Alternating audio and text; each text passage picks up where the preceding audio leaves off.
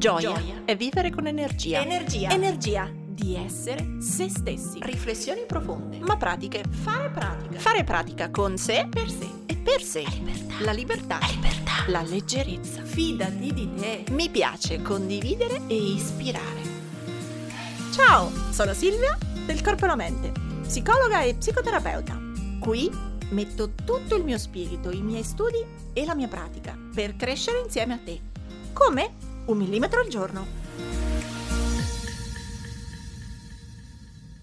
Ciao, oggi parliamo di una cosa fastidiosa come accettare il fallimento e parliamo forse un po' meglio di come imparare a gestirli perché diventino veramente un'occasione di crescita, non un'occasione di ansia, di frustrazione e di dolore. Quindi come fare a metterli nel bacino delle cose buone che ci sono successe e non nel bacino dei disastri fatti. Allora parto oggi con questa puntata perché in realtà in questi giorni, solo 2 giorni fa, mi è successa una cosa molto bella. Ho vinto un premio, diciamo, sono arrivata seconda alla Call for Ideas del Milano Digital Week. È una sorta di manifestazione che ogni anno c'è con una competizione interna dove appunto c'è una chiamata alle idee, vengono raccolti progetti di start-up, di imprenditori, di gruppi di ragazzi digital, quindi iniziative che hanno molto a che fare con il digitale, chi le app, chi i siti, chi i device, che insomma puntino a migliorare la vita in un qualche aspetto. Oggi lo racconto come un successo, appunto sono arrivata seconda, ho vinto, addirittura mi ha citato Forbes con la mia idea per come imprenditore, diciamo, di idee che cambieranno il futuro, quindi bellissimo, fighissimo, emozionantissimo. Oggi lo racconto come un successo. Un anno fa lo presentai, lo sottomisi, lo stesso progetto, io con lo stesso gruppo di ragazzi con cui sto lavorando, quindi stessa idea, stesso progetto, sempre noi. L'anno scorso l'ho sottomesso 2 volte alla Milano Digital Week dello scorso anno e a un'altra application che c'era da parte della comunità europea proprio a inizio della pandemia. Ecco, in entrambi i casi 2 enormi fallimenti, nel senso che arrivammo nella rosa finale ma poi grazie, bravi, pat pat sulla spalla, tutti a casa. Quindi ecco, in questo senso voglio dedicare questa puntata a come accettare e sopravvivere ai fallimenti, perché è solo, e adesso lo posso dire chiaramente, è solo passando per quei fallimenti che poi prima o poi si ottiene la magia, se la vogliamo chiamare così, del successo, che appunto forse non è una magia, forse è l'esito della strada che c'è stata prima. Allora, prima di andare a consigli e suggerimenti, vorrei intanto ricordarvi che a pezzetti abbiamo parlato, forse conviene andarli a sentire perché possono essere un po' l'ABC, il presupposto di quello che diremo oggi, ma avevamo già parlato della paura di iniziare le cose nuove nella puntata numero 2, cioè la nostra primissima puntata di 1 millimetro al giorno. Avevamo parlato della paura del principiante, quindi di trovarsi a fare delle cose scomode perché non le si è fatte mai e fa paura, nella puntata numero 14 di questo podcast, e poi invece avevamo parlato di come fare a sostenere progetti lunghi, magari faticosi, e non stufarsi, non buttarli alle ortiche e fare in modo che durino, nella puntata 25. Quindi ecco, se ti va, dopo o prima di questa puntata vai alla 2, alla 14 e alla 25. Sembra una notte di Capodanno, ho dato i numeri alla tombola. Ma adesso cominciamo con questa puntata e appunto prima di andare ai consigli andiamo a vedere perché fa così male pensare di fallire e quindi perché poi ci andiamo a tutelare così tanto, magari non volendo rischiare e non presentandoci neanche ai nostri banchi di prova. Ora io faccio l'esempio di questa della Digital Week, ma ognuno di noi può fare l'esame all'università, il colloquio con il capo, la ricerca del lavoro e il colloquio di assunzione, la dichiarazione d'amore alla fidanzata perfetta. Ecco, qualunque sia il banco di prova, perché fa così paura avvicinarcisi e perché fa così paura il fallimento? Allora, mi vengono in mente 2 considerazioni, ma credo che la prima sia la principale, la seconda è un po' un derivato, cioè a soffrire particolarmente l'eventualità del fallimento è il tratto narcisista che c'è in ognuno di noi. Facciamo subito questa differenza sulle parole, non sto parlando della personalità narcisa o narcisista, quindi non sto parlando appunto della classificazione di personalità che vede il narcisismo come un disturbo, sto parlando del tratto narciso, quindi di quella tendenza che c'è in ognuno di noi, non la personalità ma il tratto.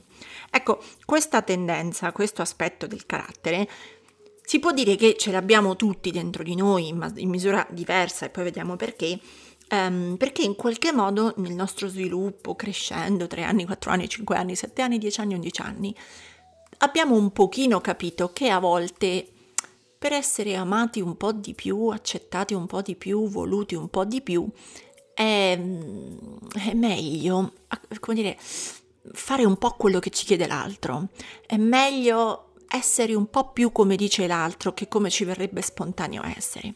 E questo è il narcisismo, cioè tolgo un po' della mia piena identità, di come io sono, di come io mi esprimo, di come io sto nel mondo, per diventare un po' più nell'immagine. Ma appunto non è l'immagine che io devo essere bella o bello, io devo essere figa o figo, è l'immagine che l'altro vuole che io abbia.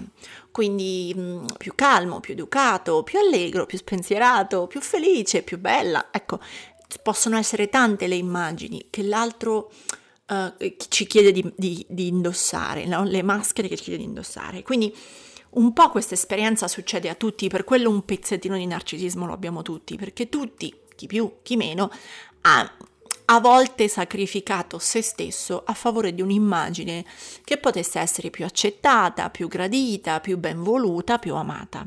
E questo vale tanto nel lavoro, quanto nella famiglia, quanto nelle relazioni amicali, in quelle del partner, cioè sempre. Allora, da questo punto di vista la quota variabile, no? Quanto un po' devo sacrificare me stesso per essere amato di più, è quel un po' di narcisismo che abbiamo. Tanto più abbiamo dovuto sacrificare, tanto più abbiamo dovuto, tanto più ci siamo dovuti sacrificare, tanto più è forte la nostra parte narcisa. Ripeto, non come diagnosi di personalità, ma come tratto o tendenza. Allora, tanto più mi sono sacrificata nella mia parte istintiva, ma neanche istintiva, nel come io avrei voluto fare, tanto più ho aderito all'immagine che mi veniva chiesta in quel momento dall'esterno, e tanto più, cresce dentro di me questa sensazione che io sono amata se sono come nell'immagine, non sono amata se sono come sono dentro. Quindi non posso, una volta che ho costruito un'immagine per cui l'altro, il mio fidanzatino, la mia fidanzatina, se pensiamo quando eravamo ragazzi, oppure il collega che si è abituato a vedermi in un certo modo perché io mi sono mostrata disponibilissima e felicissima di aiutarlo sempre, ecco, in quel senso ho messo una maschera sulla mia disponibilità che l'ho mostrata molta di più di quella che magari ho davvero, ecco, poi sento, una volta che ho creato quel tipo di immagine, se la deludo l'altro, deludo me, cioè non sto rispettando l'immagine creata, l'accordo implicito preso. Quindi tanto più è forte il voler essere amati, accettati, voluti, tanto poi diventa fortissimo il non voler deludere mai l'altro. E qui c'è il gioco pericoloso, perché appunto si inizia nel narcisismo con la tendenza a voler far ad essere accettati, amati, voluti e poi non deludere la nostra persona cara, il genitore, la mamma, il papà, la migliore amica, il miglior amico, il fidanzato, la fidanzata. Ma la verità è che poi quando si innesta questo tipo di tratto, man mano che uno cresce a tanti contesti, a tante relazioni di riferimento, diventa che non voglio più, voglio essere accettata, amata e voluta bene da tutti e non voglio deludere nessuno. E qui che il tratto narcisistico può diventare la trappola per cui non riusciamo più ad andare incontro alle novità, perché se mi muovo nel mondo con la sensazione di voler essere accettata da tutti, voler essere amata da tutti e dover quindi rispettare 1000 proiezioni di immagini, 1000 idee di me, di come ognuno di queste persone mi vuole, è chiaro che non posso più deludere nessuno, è paralizzante. Cioè, se appaio in pubblico, e in pubblico può essere la mia manifestazione davanti a tutti i giudici, alle altre 600 idee, piuttosto che può essere il pubblico di una riunione, il pubblico di una sola persona che magari può essere il capo o il marito o la moglie, ecco, se appaio in pubblico tutti devono apprezzarmi. E questa è una posta veramente molto alta, perché è una scommessa facile da perdere, no? Cioè, è talmente tanto difficile pensare di piacere a 5 persone in una riunione, a 10 persone in una riunione, a 50 persone a un evento, a 600 persone, a 5 giurati, alla persona che ti fa il colloquio per assumerti. Quindi è talmente tanto difficile a quel punto muoversi nel mondo, cercando veramente di non deludere nessuno e di piacere a tutti, che la persona dentro di sé, il proprio grillino parlante, gli dice che è difficile questa cosa. È difficile davvero voler riuscire a piacere a tutti. Quindi, se è una scommessa facile da perdere, il grillo parlante dice: attenzione, non ti esporre così, questa cosa rischia di farti male, quindi meglio che coltivi l'idea che tu lo faccia davvero, perché se lo fai rischi veramente di non piacere a tutti, rischi veramente di deludere qualcuno e poi sarà molto doloroso per te stesso dentro, perché sentirai che non hai avverato la tua profezia d'amore. Quindi in questo senso diventa conveniente non giocare, non sbilanciarsi, non presentarsi mai. Oppure, se proprio lo devo fare, di sbilanciarmi, giocare, presentarmi, accettare il rischio, perché magari devo andare a fare il colloquio di lavoro, devo andare a fare la riunione, ecco, se proprio lo devo fare, secondo aspetto molto forte del narcisista è a quel punto il desiderio di controllare tutto. Sfocia poi nel perfezionismo, ma anche il perfezionismo non a caso nasce dal narcisismo, ma se proprio lo devo fare, allora devo controllare tutto, devo pianificare tutto, devo anticipare ogni dettaglio, devo preparare ogni sfumatura, devo recitarla quella cosa, devo preparare il colloquio nel minimo dettaglio, devo preparare lo speech nel minimo dettaglio, devo essere capace di controllare ogni mia sfumatura durante tutto quell'evento. Appunto, per evento metteteci quello che volete voi. Per assicurarmi la percentuale di gradimento più alta e la percentuale di riuscita della mia immagine più alta, devo stare attento a tutto. E questo diventa chiaramente molto paralizzante e chiaramente è esattamente l'innesco perfetto dell'ansia, cioè la mente che intrappola se stessa continuando ad anticipare casistiche, possibilità, domande, oddio, e in anticipo cercare di controllare. Quindi oltre a farci venire l'ansia, questo tipo di meccanismo ci mette in trappola, perché così facendo riduciamo la capacità di evolverci, la capacità di crescere, cioè possiamo solo continuare a fare le cose per cui siamo già mediamente bravi o perché davvero ci piacciono, o perché accettando di farle per non deludere nessuno siamo andati bravi cammin facendo. Quindi ci viene meno la capacità di evolvere, di migliorare, e possiamo solo o restare bravi dove già lo siamo o diventare un po' più bravi in quelle aree che l'altro ci chiede. Per cui, per esempio, mio marito mi chiede di imparare a cucinare bene, magari a me non me ne frega, non è lì che io voglio migliorare, però il mio pezzettino narciso che mi fa dire non devo deludere mai mio marito, mi fa fare il corso di cucina di cui non me ne frega niente, per cui è vero che un pochino miglioro, ma sto migliorando su un aspetto che per me, dentro di me, per la mia parte del mio vero sé, non era così importante. Miglioro un aspetto del falso sé perché è quello che io credo che l'altro chiede a me, quindi proietta su di me, e che io devo rispettare per essere accettata, voluta e sostenuta. Quindi narcisismo, tendenza a controllare tutto, sono i due aspetti che ci portano veramente alla paralisi, cioè anziché poter crescere attraverso nuove esperienze, anziché poter maturare attraverso, come dire, una stratificazione di eventi, ci rende o fermi immobili o capaci di transitare, di camminare solo su delle strade in cui siamo già bravi o in cui è per il piacere dell'altro che ci avventuriamo. Quindi, se queste erano le cause, perché ci fa così male, ci fa così paura avventurarsi nel possibile e incerto successo o fallimento, andiamo ai consigli. Due consigli per voi, ma con un po' di sfumature dentro. Primo grande suggerimento: ribaltiamo la prospettiva. Cosa significa? Non è più sbaglio, più sono una cretina, più sbaglio, più dimostro la mia colossale incapacità. No, più sbaglio, cioè più mi metto nella condizione di fare le cose, accettando pure la percentuale di sbagli, più sì che divento bravo. E a quel punto divento bravo non per l'immagine che devo impostare o per il grado di controllo minuzioso che devo avere, ma divento bravo per, in effetti, stratificazione di esperienze apprese. Divento bravo perché un po' come con la scuola guida, a forza di guidare, siamo diventati più bravi a guidare dopo X numero di volte. Quindi sì, più sbaglio, più imparo, ed è solo facendo cose che imparerò. E infatti, secondo aspetto, la bravura si consolida facendo. non stando seduti e, come dire, immaginandola.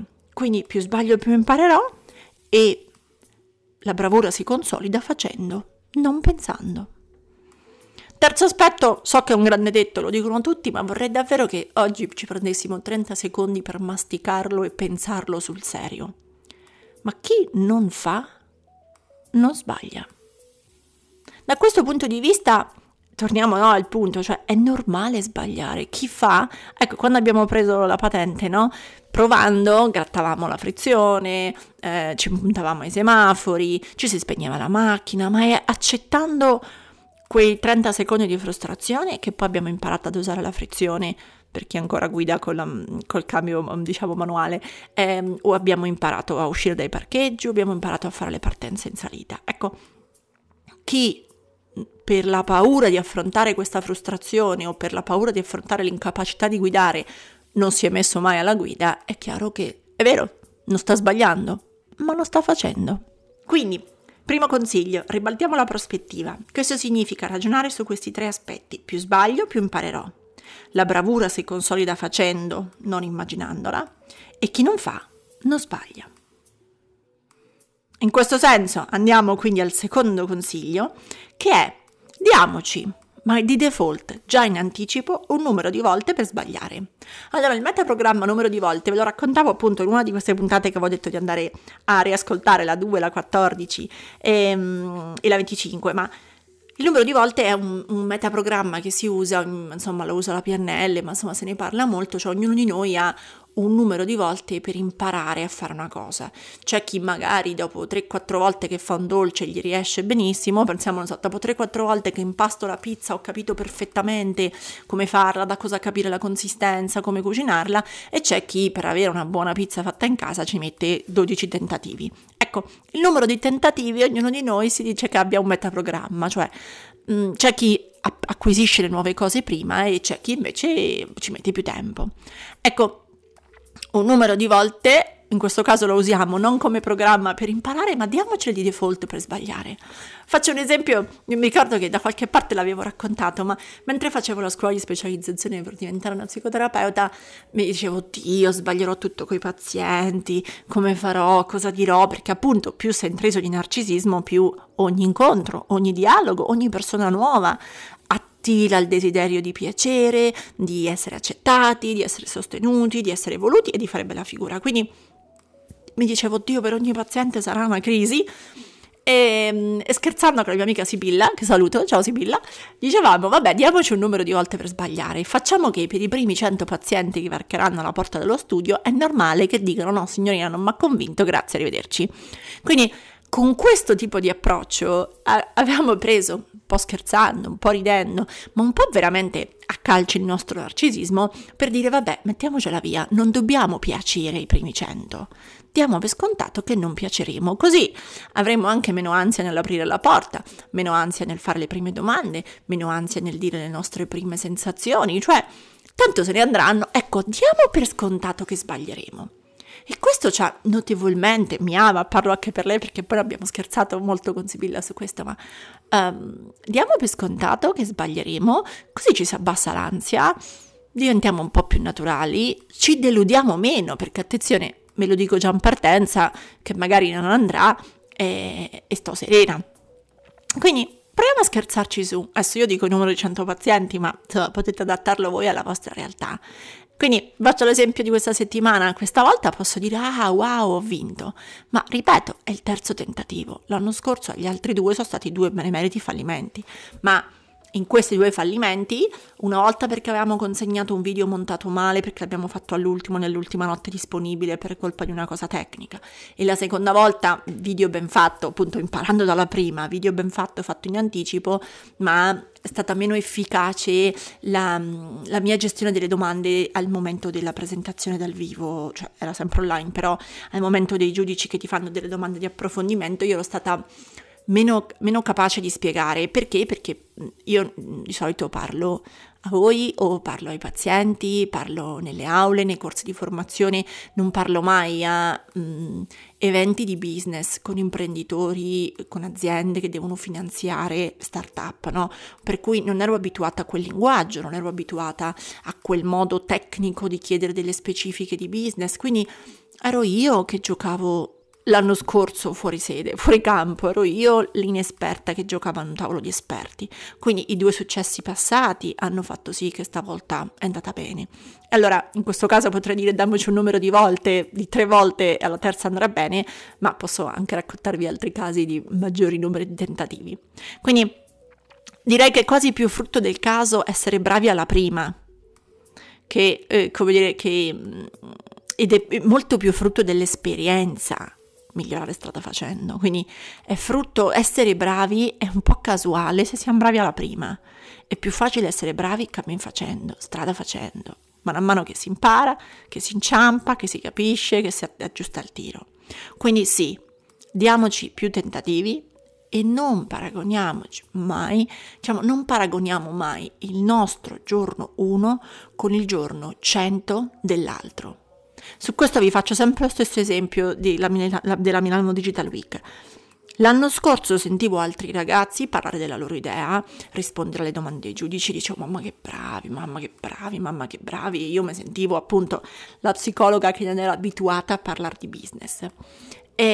Ma io stavo paragonando il mio primo tentativo di un hackathon digitale con gente che di lavoro fa hackathon digitali, con gente che ha fatto magari MBA, master, scuole di digital, scuole di imprenditoria, quindi che è molto più brava a spiegare, impacchettare un pitch di 90 secondi per vendere l'idea. Io, chi mi conosce su Instagram lo sa, io son quella delle parole, sono quella degli esempi, cioè anche solo comprimere tutto in 90 secondi non era mica banale, quindi non potevo paragonare quel giorno il mio pitch con il pitch di qualcuno che di lavoro fa pitch di business. Quindi il mio giorno 1, il mio primo tentativo, non aveva proprio senso confrontarlo con il tentativo numero 1000 di qualcun altro. E per contro posso dire che il mio tentativo numero 3 rispetto al mio tentativo numero 1 è andato molto meglio. Quindi sempre si impara qualcosa. Allora, in questo senso, torniamo a come accettare e sopravvivere ai fallimenti. Prova a lavorare sul tuo narcisismo, prova a credere che piacerai molto di più quando mostrerai il tuo vero sé, e non quando, per poter piacere, giocherai sempre su una maschera, su un'immagine e su un falso sé. E lavora a quel punto ribaltando la prospettiva. Abituati a credere fermamente che più sbagli più impari, chi non fa non sbaglia e tanto più fai, tanto più sarai bravo. La bravura si consolida facendo. Datti un numero di volte per sbagliare, 100, 3, 50, vedi tu, quelle che vuoi, ma mettitela così, mettitela via, rilassati, fai, perché facendo che migliorerai. Datti più tentativi e non paragonare mai il tuo giorno 1 con il giorno 100 o 1000 di qualcun altro. Del resto, come diceva Michelangelo, se sapessero quanto ci ho messo ad imparare, non direbbero che sono un genio. Ora tocca a te!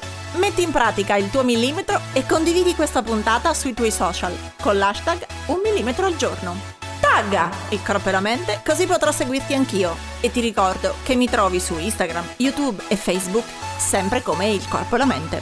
Se vuoi aiutarmi, lascia una recensione a questo podcast. Ogni tua parola è preziosa, è preziosa. Ci sentiamo al prossimo millimetro.